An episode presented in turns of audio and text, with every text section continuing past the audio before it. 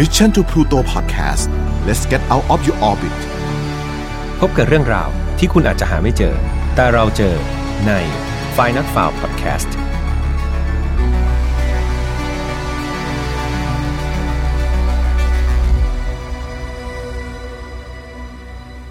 สวัสดีครับ ยินดีต้อนรับเข้าสู่ Final f a r Podcast ซีซั่นที่ 2 วันนี้คุณอยู่กับผมเช่นเคยครับแฮมทัชพล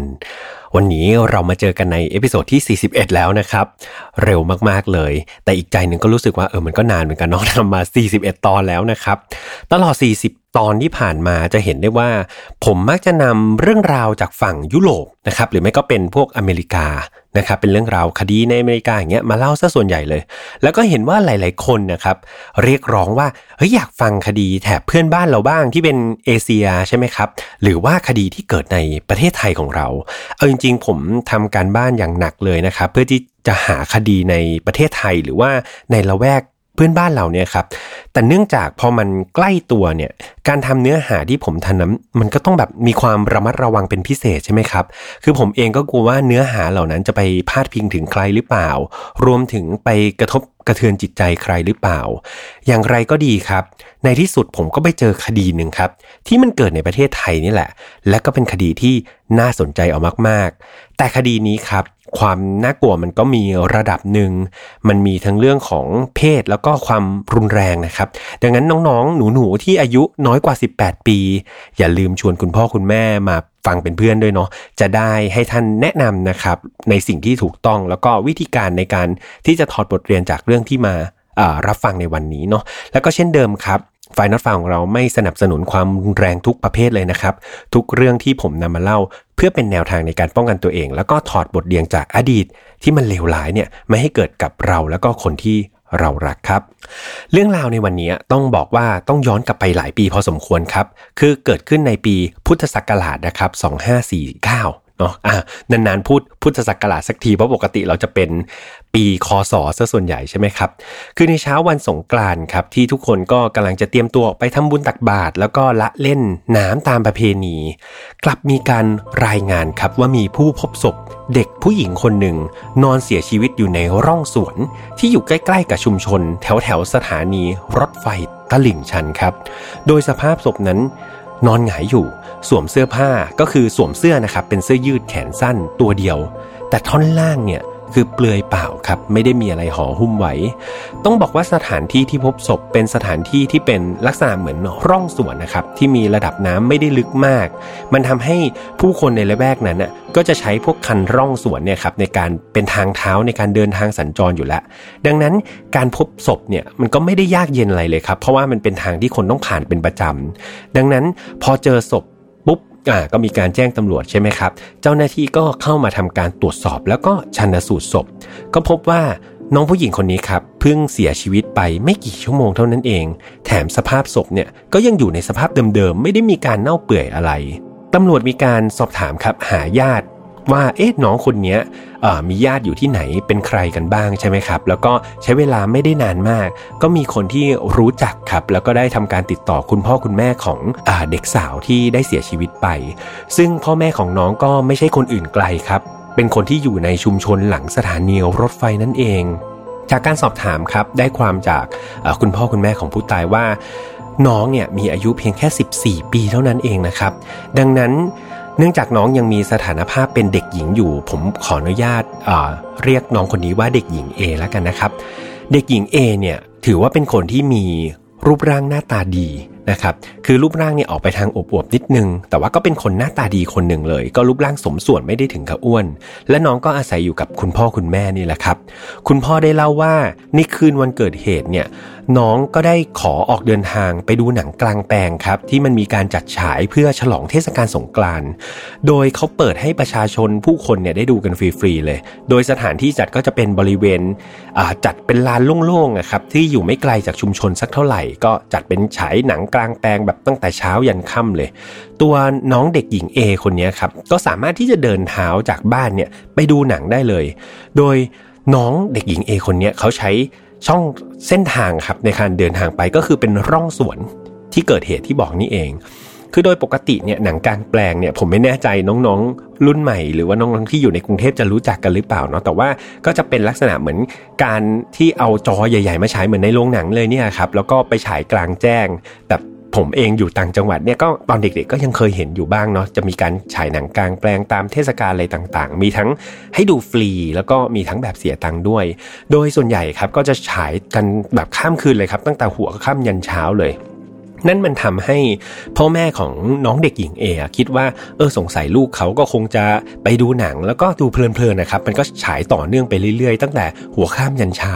เธอก็อาจจะไม่ได้กลับมานอนที่บ้าน จนกระทั่ง ในตอนเช้าครับที่มีคนติดต่อไปว่ามีการพบศพเด็กหญิง A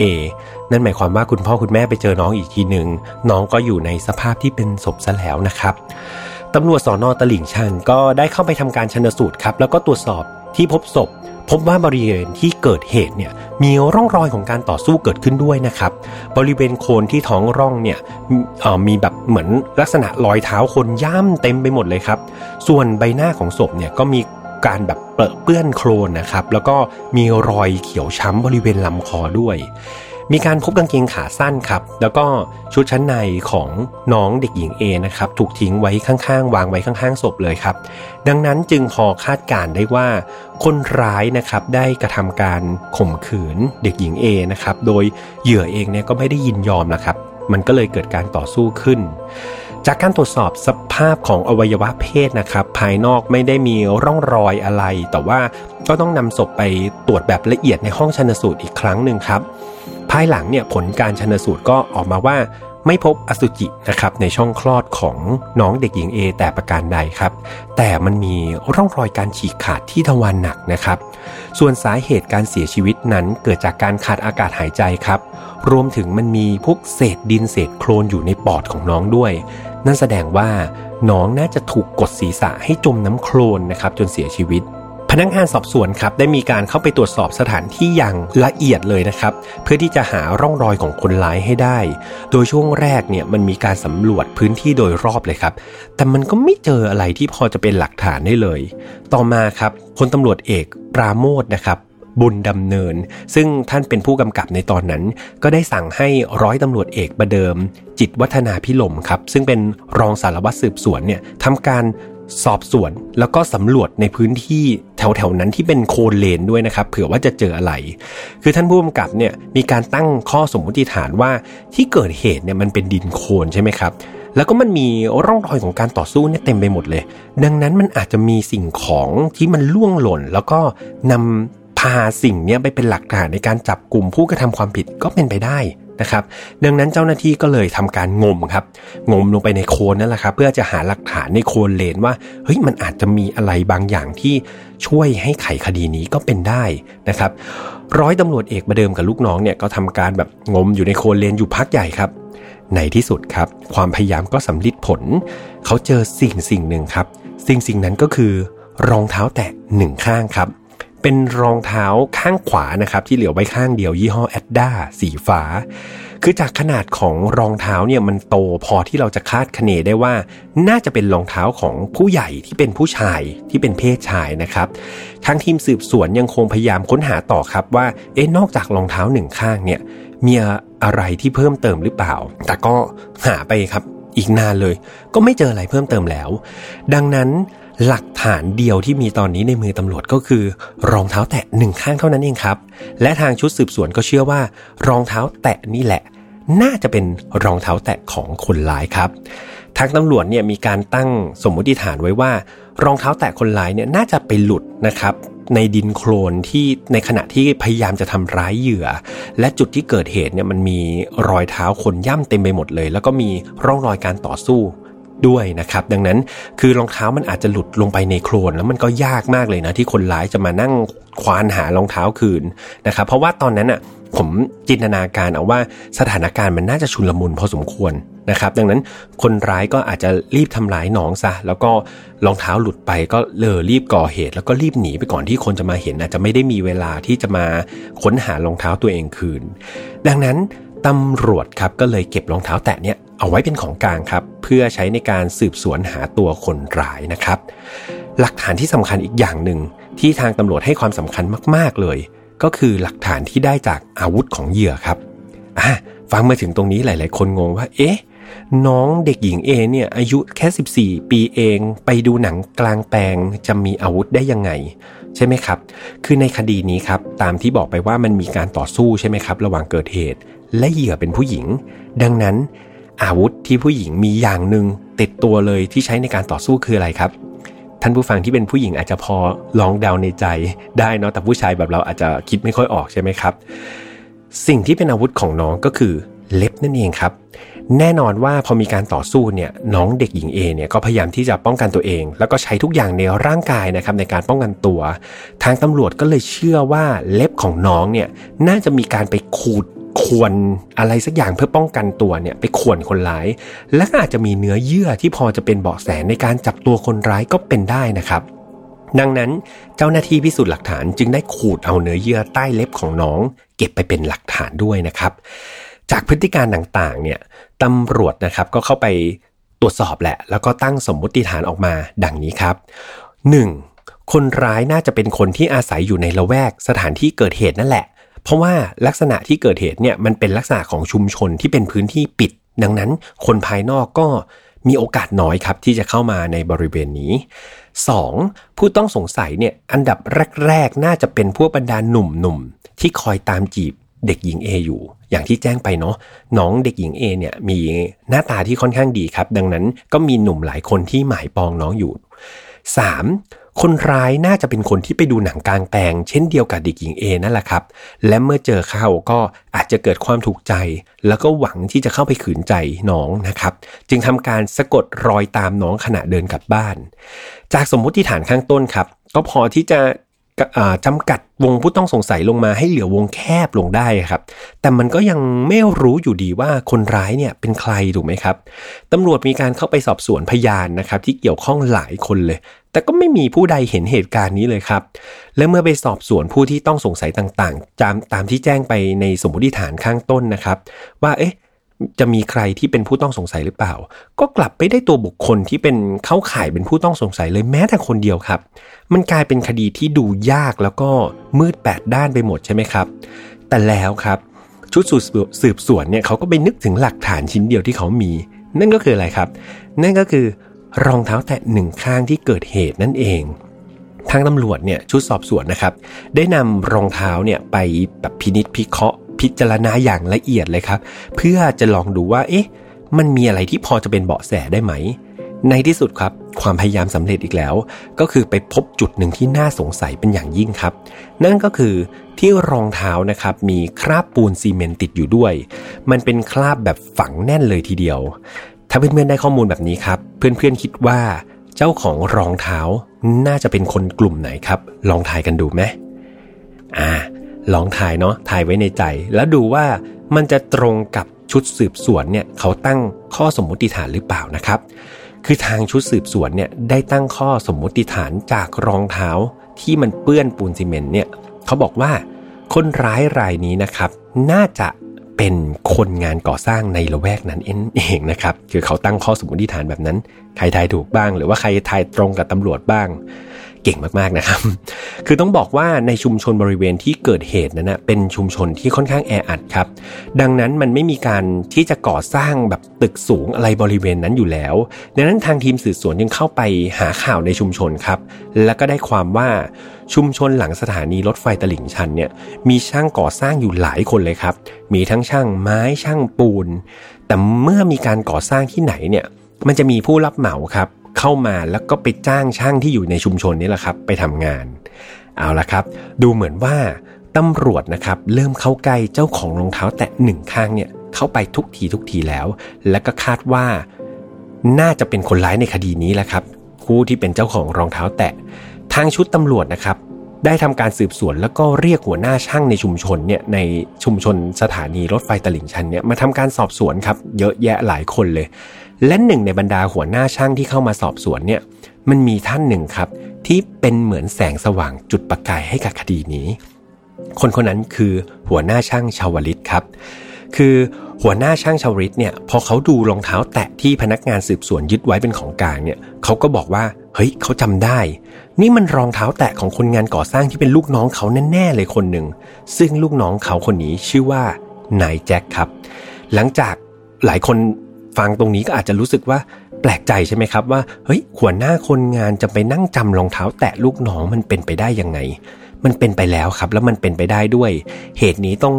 ต้องบอกว่ามันเป็นโชคเข้าข้างด้วยเหมือนกันนะครับ คือหัวหน้าช่างชาวลิตเนี่ยเขาได้อธิบายว่าสาเหตุที่ทำให้เขาจำรองเท้าของนายแจ็คได้อย่างแม่นยำเนี่ย ก็เพราะว่าก่อนเกิดเหตุเนี่ย นายแจ็คไปทำงานก่อสร้างอยู่กับเขานี่แหละครับ แล้วก็เป็นลักษณะงาน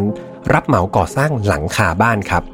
หัวหน้าช่างก็ได้บอกให้นายแจ็คเนี่ย ปีนบันไดขึ้นไปซ่อมกระเบื้องหลังคานะครับ ส่วนหัวหน้าช่างชาวลิตเนี่ยก็เป็นคนจับบันไดไว้ข้างล่าง พอนึกภาพออกใช่ไหมครับ ดังนั้นตำแหน่งเท้าของนายแจ็คเนี่ยมันดันอยู่พอดีกับระดับสายตาของหัวหน้าช่างชาวลิตแบบพอดิบพอดีเลยครับ เรียกได้ว่าหัวหน้าช่างเนี่ยเขาได้เห็นรองเท้าของนายแจ็คในระยะที่ใกล้มากๆ แล้วก็ใช้เวลาในการจ้องมองรองเท้านั้นอยู่นานจนกระทั่งเขาจำได้ติดตาแล้วก็จำได้เลย สุดยอดมากๆเลยครับ เรียกว่าต้องชื่นชมในความช่างสังเกต แล้วก็ความช่างจดจำของหัวหน้าช่างชาวลิตนะครับ บวกกับดวงด้วยเนาะที่ผมว่ามันก็เข้าข้างคนดีหรือเปล่านะ นอกจากนี้ครับ หัวหน้าช่างชาวลิตก็ได้ให้การว่าในวันที่พบศพ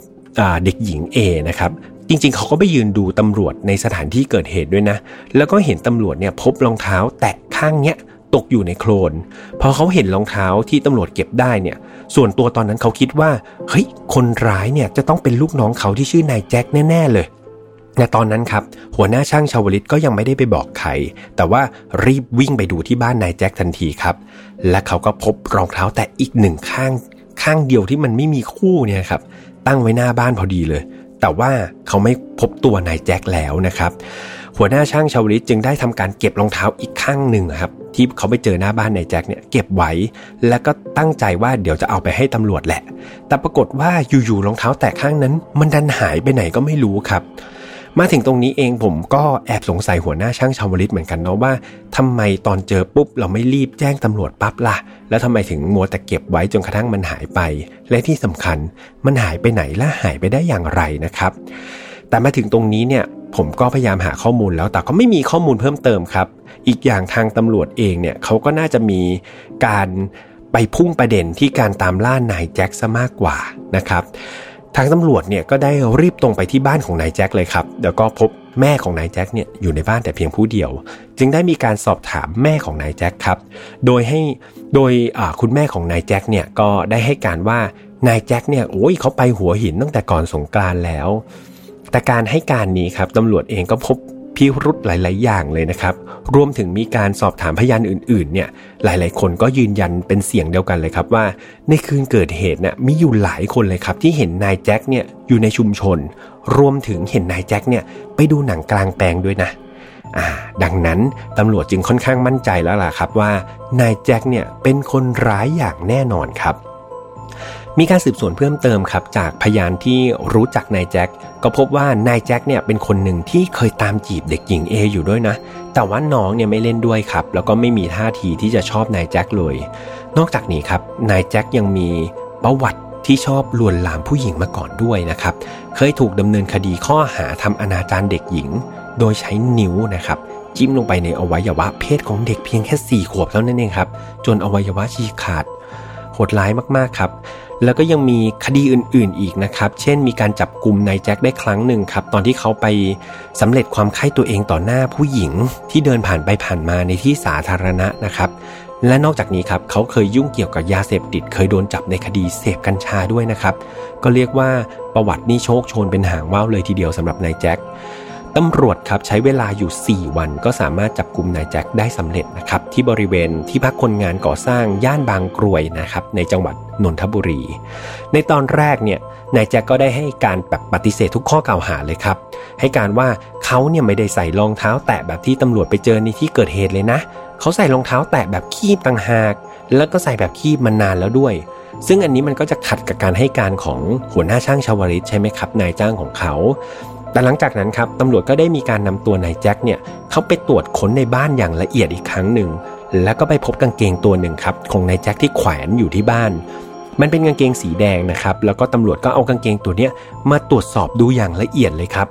ปรากฏว่าเขาไปพบว่าในกระเป๋ากางเกงเนี่ยมันมีจอกแหนติดอยู่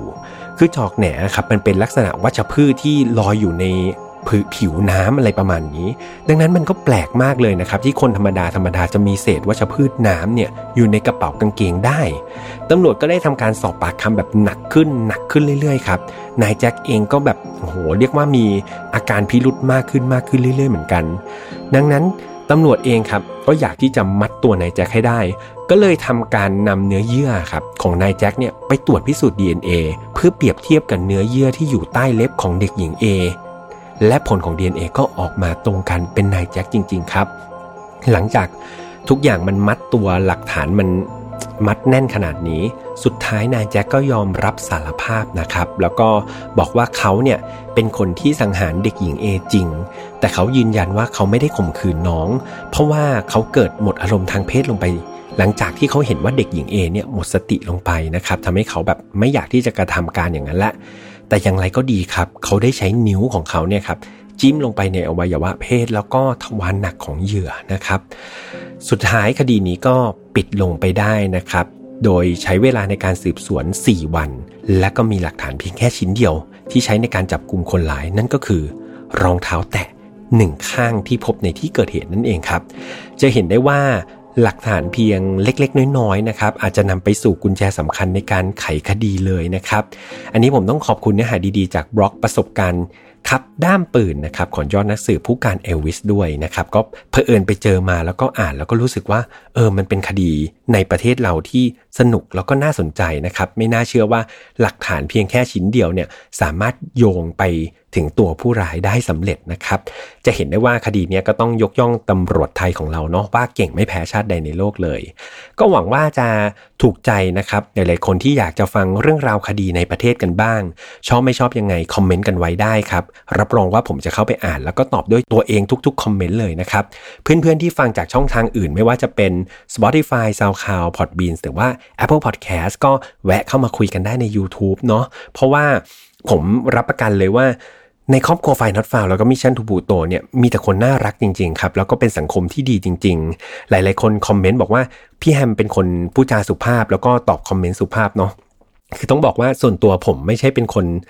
แบบสุภาพเรียบร้อยขนาดนั้น ถ้าใครรู้จักตัวผมเองจริง ๆ ก็จะเป็นคนที่ค่อนข้างกวนพอสมควรละครับ แต่ว่าผมส่วนตัวผมคิดว่าเนื้อหาที่มาเล่าในไฟนอตฟาวนะครับมันค่อนข้างรุนแรงอยู่แล้ว ผมอยากจะนำเสนอในลักษณะของการถ่ายทอดให้ทุกคนเนี่ยได้เรียนรู้ครับได้เข้าใจแล้วก็เอาบทเรียนพวกนี้ไปใช้ป้องกันตัวเองจริง ๆ การที่ทุกคนนะครับเสียสละเวลาเข้ามาฟังไฟนอตฟาวเนี่ยเอาจริงๆมันเป็นอะไรที่ผมต้องขอขอบพระคุณจากใจนะครับและสิ่งที่ผมพอจะทำตอบแทนได้ก็คือการทำรายการนี้ให้มันดียิ่งยิ่งขึ้นไปครับ พยายามหาเนื้อหาที่มันดีแล้วก็น่าสนใจ มาเล่าให้ทุกคนฟัง รวมถึงการใช้คำพูดที่สุภาพ แล้วก็การตอบคอมเมนต์อย่างสุภาพด้วยนะครับ เพราะผมถือว่าถือว่าการกระทำที่สุภาพเนี่ยมันเป็นการให้เกียรติผู้ฟังที่น่ารักของผมทุกคนครับ และทุกคนก็ให้เกียรติผมมากๆ ในการเข้ามารับฟัง แล้วก็คอมเมนต์อย่างสุภาพเช่นเดียวกัน นี่แหละครับ มันทำให้ผมรักรายการนี้ แล้วก็รักสังคมไฟนอตฟาวมาก ๆ เลย ขอขอบคุณจริง ๆ ครับ อ่าแล้วผมจะไหว้ทำไมล่ะครับไหว้ไมโครโฟนเลยก็ถือว่าทุกคนจินตนาการว่าผมไหว้ขอบคุณทุกคนนะครับ ขอบคุณมากจริง ๆสำหรับใครที่ชอบไฟนอตฟาวครับมา ฟังกันได้นะครับ ทุกๆ วันอังคารทางช่องของ Mission to Pluto แล้วก็ยังมีรายการอื่นๆ สนุกๆ ใน Mission to Pluto ยังให้ฝากลองไปฟังกันดูเนาะรับรองว่าจะต้องชอบแล้วก็ถูกใจกันแน่ๆ และที่สำคัญครับ อย่าลืมแฟนเพจของเรานะครับ มีเนื้อหาสาระดีๆ เข้าไปโพสต์อยู่ในแฟนเพจทุกๆ วันเลยสำหรับวันนี้คงต้องลากันไปก่อน รักษาสุขภาพด้วยนะครับ หลายๆ คนฟังจากต่างประเทศอยู่ไกลบ้านก็ถ้าคิดถึงภาษาไทยก็แวะมาฟังไฟน์นอตฟาวของเราได้ครับ แล้วเจอกันใหม่วันอังคารหน้าสำหรับวันนี้ สวัสดีครับ Mission to Pluto Podcast let's get out of your orbit